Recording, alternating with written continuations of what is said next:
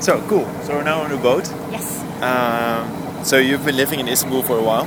Yes, since 2006. Yeah. Yeah. And what do you do now in Istanbul? Actually, I'm just amusing myself. I'm doing different types of projects. I'm making music. I write books. I do commercials. Whatever. It's just yeah, and I do Gitsy. Cool. How did you find out about Gitsy actually? Uh, my father saw an episode of it on Dutch national television and an item with Gitsy in the Wereld Draait Door, and he immediately uh, wrote me an email like, Birgit, you should see this on YouTube. That's really cool. And wh- where are we at now? We actually are in Asia. We're uh, very close to.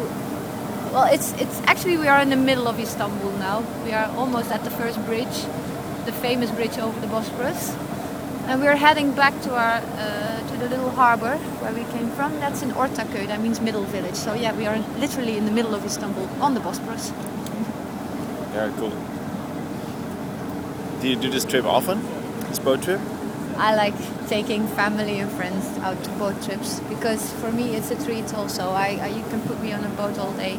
I will never get bored of boats. Never. Yeah. Are you? Can you also? Uh, yeah, you also rent out boats. You do that too. Sometimes you just rent a boat with friends and then. Yeah, yeah. Yeah. I mean, uh, you, there are many boats here for rent that you can just ask to somebody and take it daily. You can have a party. There are weddings on boats. There are jazz groups on boats. There are brunches on boats. They do everything on boats on the Bosporus. Yeah.